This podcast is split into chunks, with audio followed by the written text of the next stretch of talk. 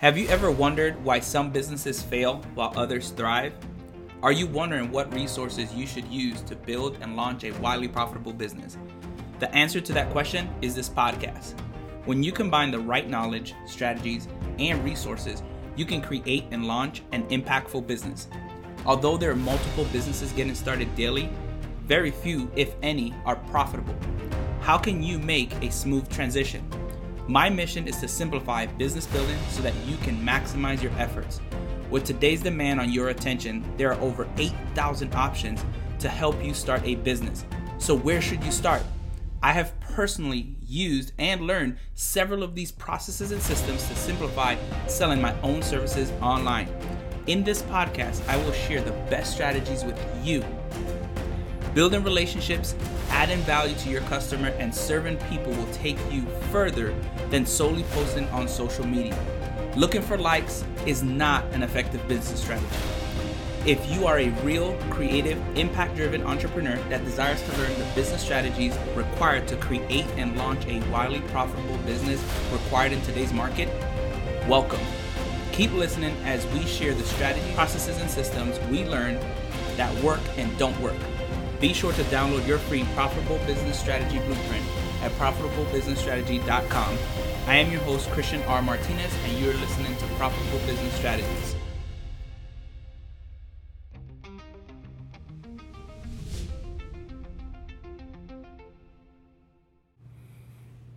Hey everyone, welcome back to another episode of Profitable Business Strategy.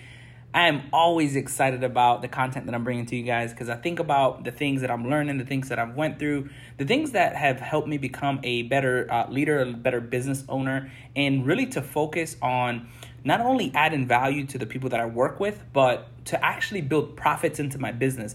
Most people don't think about profits until they are far into the game, which is really not a good strategy. You got to actually build your profits in so that you don't have to worry about where money's gonna come from down the line. Now, there's this big misconception that money is evil, and it isn't really money that's evil, it's the love of money. So in this episode, I wanna demystify a few things, and I'm gonna share with you what I learned back in 2015 when I was asked to lead a nonprofit in Japan.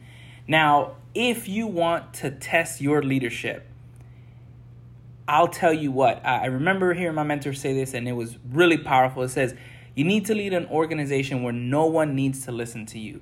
And what kind of organization is that? A volunteer organization, a nonprofit, right? Where nobody's making money and people follow you because they either want to or because they see something that they can get behind. So that's a story for another time, but let's get right into it. So I was asked to actually do two things during my time in Japan as I led this organization. One, it was to grow the membership, and then two, to increase the revenue that we had from the previous year. One of the things that they had struggled is every year they would struggle to be able to do things that they wanted to do, whether it was provide scholarships or do activities for the youth or do some professional development for middle-level managers. And so what we wanted to do is give them a cushion so that they can be able to do that without any reservation. So the challenge that I had when I first started was that everybody had their own idea of what direction they wanted to go.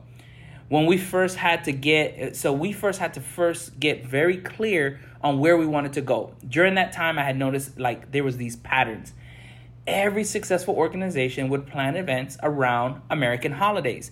Now, the reason for this is that everybody would like to capitalize on how the Japanese desire to connect with the American culture. This could be a variety of events. They would love to come and see how we celebrated certain things, whether it was the food or the culture. They love to be involved. So I was asked to design this kind of plan. And I asked my team to design a roadmap, right? What events did we want to be our focus? We initially were challenged because everybody had their own agenda. And it was very important that we set our own agendas aside. And I asked everybody to let's do what's best for the team and take a very unbiased approach. So we all agreed that we would focus on one big event every quarter. and that we would focus on one event being our climax event, or our main go-to event, where we would focus all of our eggs in one basket. So we would have multiple events throughout the year, but one event would be our big primary focus. So each event would build upon each other, and then the last major event would be the one that was the biggest event, right? And this event was called the Friendship Festival, and it would attract about 200,000 people over a 3-day span. Now, that's a lot of people. And we decided that we wanted to focus on the things that we wanted to do and the efforts that it would take. So the team started brainstorming about ideas, and we had a lot of great ideas. But then there was a problem. We were selling a product that we wanted to buy.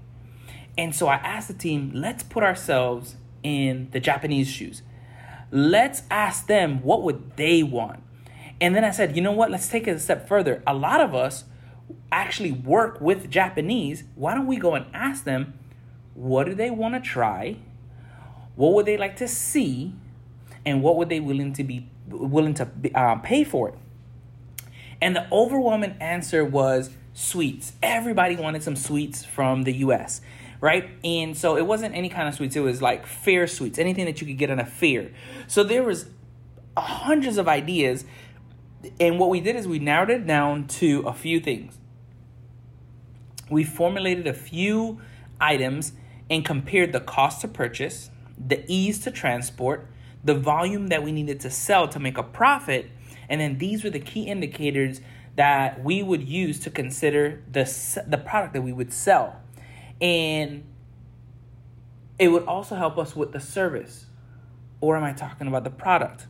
Well, really, if you think about it, if you do it in this order, you can sell anything. So we came up with the idea that we wanted to sell cheesecakes. Now, this was a great idea. One, because I love cheesecake. I mean, I'm a cheesecake fanatic. But two, this was an idea that didn't come out of our own head. Now, have you ever sold something to crickets? That's the problem. You created something in your own head. Now, again, another topic for another time, but let me tell you what we did. After we narrowed everything down, we hit a hurdle. We started planning to sell cheesecakes, and this other organization wanted to sell cheesecakes. Now, everybody started to panic. Hey, we had this idea, but other people are buying cheesecakes. So I did a little bit of research. I did asked a few probing questions to the competition. And what's funny is they just actually threw a dart on the board and picked the cheesecake. So they didn't actually have a plan to sell the cheesecake. So I said, guys, listen, although we're both selling cheesecake, we have an advantage. I reassured the team. I said, listen, we have a secret weapon.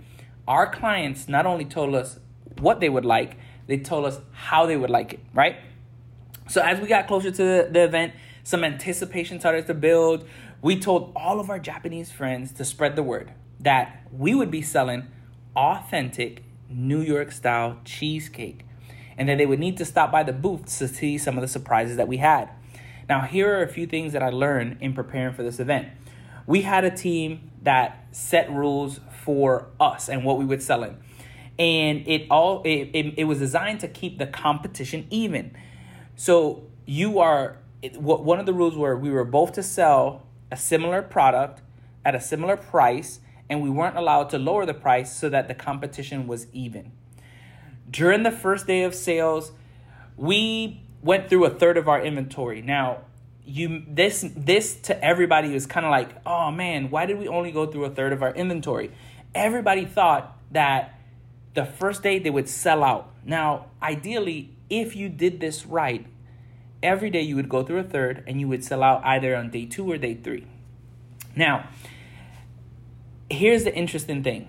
Although my team didn't know the reason why, this was important, I was already thinking about these numbers and things that were going on. So the other team on the other side started to panic.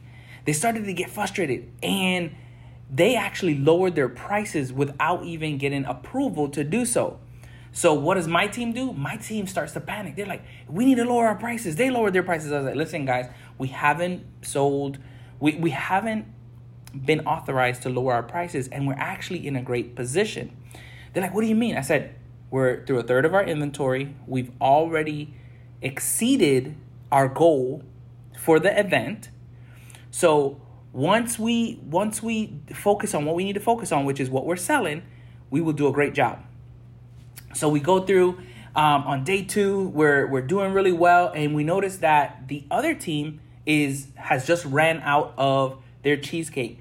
Now, this goes well for us because the other team didn't buy as many cheesecakes as we did, and they were also not making as much money as we were on the cheesecake. Now, remember I said that we were supposed to be selling it at the exact same price as the other team, which we were. However, we had an advantage.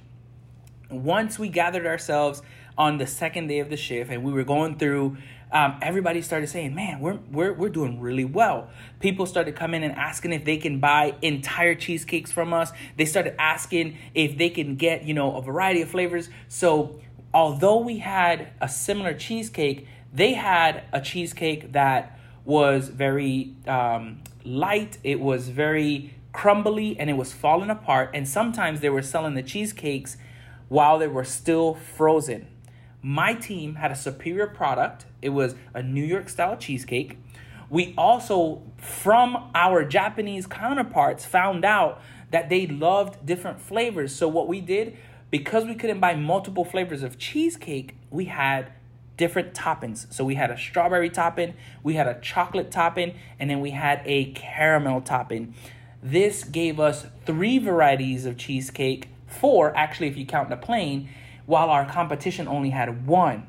Additionally, our competition told us that they would love to get the ability to buy entire pies of cheesecake. They'd like to get mementos to remember the event. And so we did that. We combined T-shirts. We had T-shirts for them. We had coins that they could have. We had cheesecake. And then we had different varieties. So our competition was selling a cheesecake. And here we were averaging that we were supposed to sell a cheesecake at $5 a pop.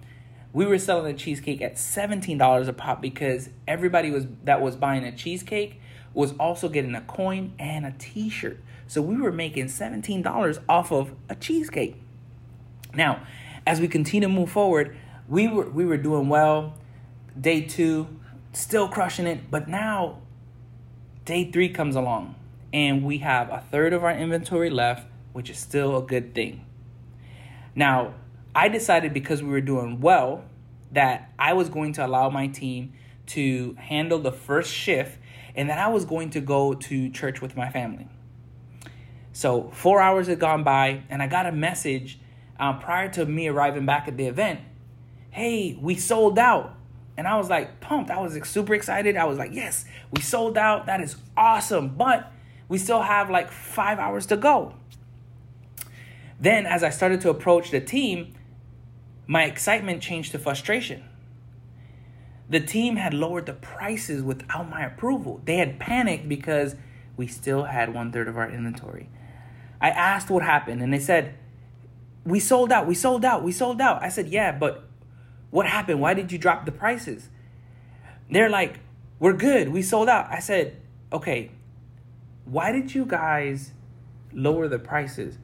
It seems like you're upset. I was like, no, I'm frustrated because you guys lowered the prices without asking me and you got distracted by the competition. They had sold out a few days before and they weren't making as much money as we were. Now, it's important that you don't look at the competition because, to be honest, the competition isn't that good. Sometimes you got to put blinders on like people put on racehorses so that they don't get distracted by what's going on to the left or to the right. Your competition is irrelevant. You need to focus on how you show up and who you serve. Our customers told us exactly what kind of cheesecake they wanted, what they wanted to be what we would call our quote-unquote upsell, so they could get a cheesecake or for $1 more, they could get a topping for, $4 more, they can get a cheesecake and a shirt, and then for $10 more, they can get all of it with a shirt. So we had a plan, and we were doing really well. What else can you add? People were willing to pay for the things that we had because we had asked them what they wanted. Our competition, again, had a cheap cheesecake because they were so focused on the cost margin. We had a premium cheesecake. We had the toppings that our customers requested. We had the mementos. So people were purchasing left and right. Again, our average cost per sale was $17. So on average, you could say we were selling a cheesecake for $17 while our competition was selling it for $5. Now, if you see your customers tell you what they want, you better go give them what they ask for. You don't have to be a creative genius, but what you want to do with your creative genius is give them what they need and they ask for, or give them what they want and then provide them what they need. They wanted this amazing cheesecake, and then they asked for all of these shirts. So we gave them everything that they asked for, and then some of the things that they needed along the way. When you build things with your customer in mind, that's the power of the blinder method. This is the method that we teach in our workshop, where you can beat your competition with a superior product in your customer's mind. Yes, I was frustrated because even though our team, a nonprofit organization, raised $36,000 in 3 days, we will never know how much money we would have made if we had never lowered our prices. I hope this podcast serves you. I want to tell you everything that you can have at your disposal when you implement the blinder method. But you got to come in and you got to join our program to find out more. Listen, that's a shameless plug because I know what we do works. It has built businesses. It has built profitable launches and made things possible for other organizations. I look forward to hearing from you. I look forward to getting your feedback. Tell us what you like about this episode. Give us your feedback, and I'll see you on the next episode. We live in a world where there's an abundance of wealth, hope, possibilities, and second chances. However, there are places right now that people don't get that. Fund Global Impact is about providing hope, community, and faith to those that stumble along the way. Back in 2021, we partnered with the Kingdom of Tonga's Dare to Dream program to bring this project to life. We helped get people that were returned to their country because they were deported back on their feet. The project is about life restoration, community, and legacy. This project helps returnees resurrect their life by first learning a trade to build their home, resurrect their home, which is symbolic of them building their life back up, putting it back together. After they learn a skill, they go into the community and they start home restorations. They help the community repair homes that were damaged by natural disasters. They also help the community by teaching these skills to youth. Lastly, as they've become this beacon of hope, this beacon of restoration, they have taken this second chance as returnees to take it upon themselves to provide a program that helps mentor youth in the community. Once they have completed this program, they teach the youth how to build crafts and how to learn these skills so that they can see all of the possibilities that they have. They discuss the importance of making good decisions. And as we continue to work with this project, we are building not only homes in the community, homes for these returnees, but the things that we want to do in the future is build a community center, a skate park, and a movie theater for the island, because there's no place for these kids to go after school to have a safe space, high quality after school programs, and a growth environment to teach them what it means to be a leader in today's world. If you would like to be part of that mission, go to www.fundglobalimpact.com and donate today. Every little bit helps, and you can start making an impact today.